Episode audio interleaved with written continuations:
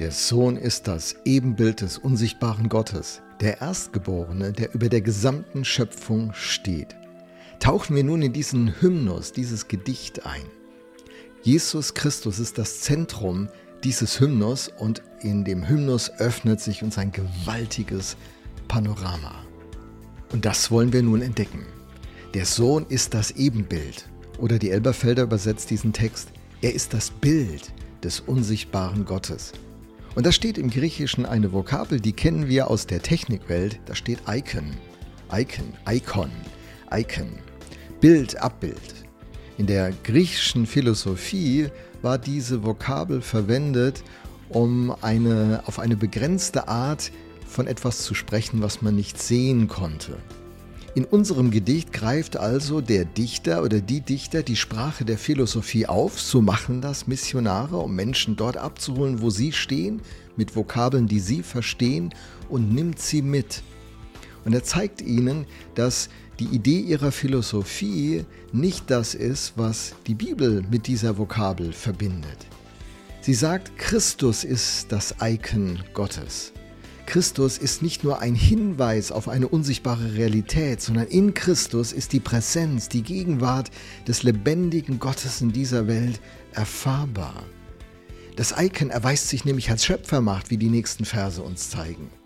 Wir bleiben also nicht bei der, bei der Abbildung oder dem Abgebildeten stehen, wie das platonische Icon, also in der griechischen Philosophie verwendet werden würde, sondern dieser Text spricht von der Realität Gottes, in Jesus Christus.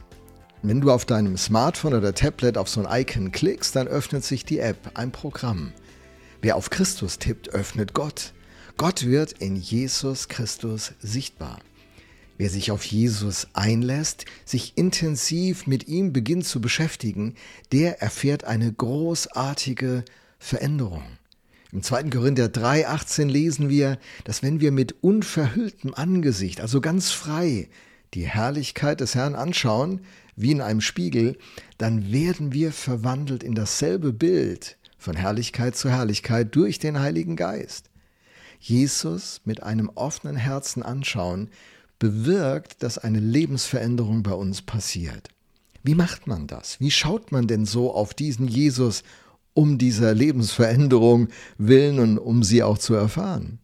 Da ist zunächst mal das Wort Gottes. Wieso das Wort Gottes? Weil Jesus selbst das Wort ist. Johannes 1, Vers 1. Sich intensiv ins Wort Gottes einzutauchen, bedeutet, dass man nicht nur informiert wird, sondern es beginnt dieser Prozess der Verwandlung, der Transformation. Spannend ist zu bedenken, dass die ersten Christen das nicht alleine gemacht haben. Bücher waren ja kaum verfügbar und wenn, nicht bezahlbar. Man hat die Texte vorgelesen in einer Gruppe. Paulus gibt seinem Freund Timotheus diese Anweisung für seine Rolle als Gemeindeleiter in Ephesus. 1. Timotheus 4:13 Widme dich bis zu meinem Kommen mit ganzer Kraft dem Vorlesen der Heiligen Schrift, dem Ermahnen und Ermutigen der Gläubigen und dem Lehren.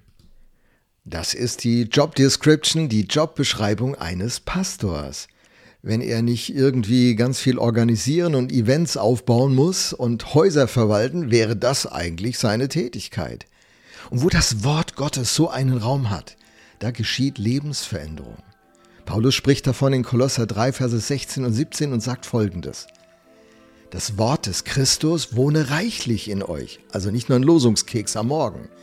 In aller Weisheit lehrt und ermahnt euch gegenseitig, nicht nur Pastor Gemeinde, da ist was in der Gemeinde untereinander, zwischen den Schwestern und Brüdern findet da statt. Mit Psalmen, Lobliedern und geistlichen Liedern singt Gott in euren Herzen in Gnade.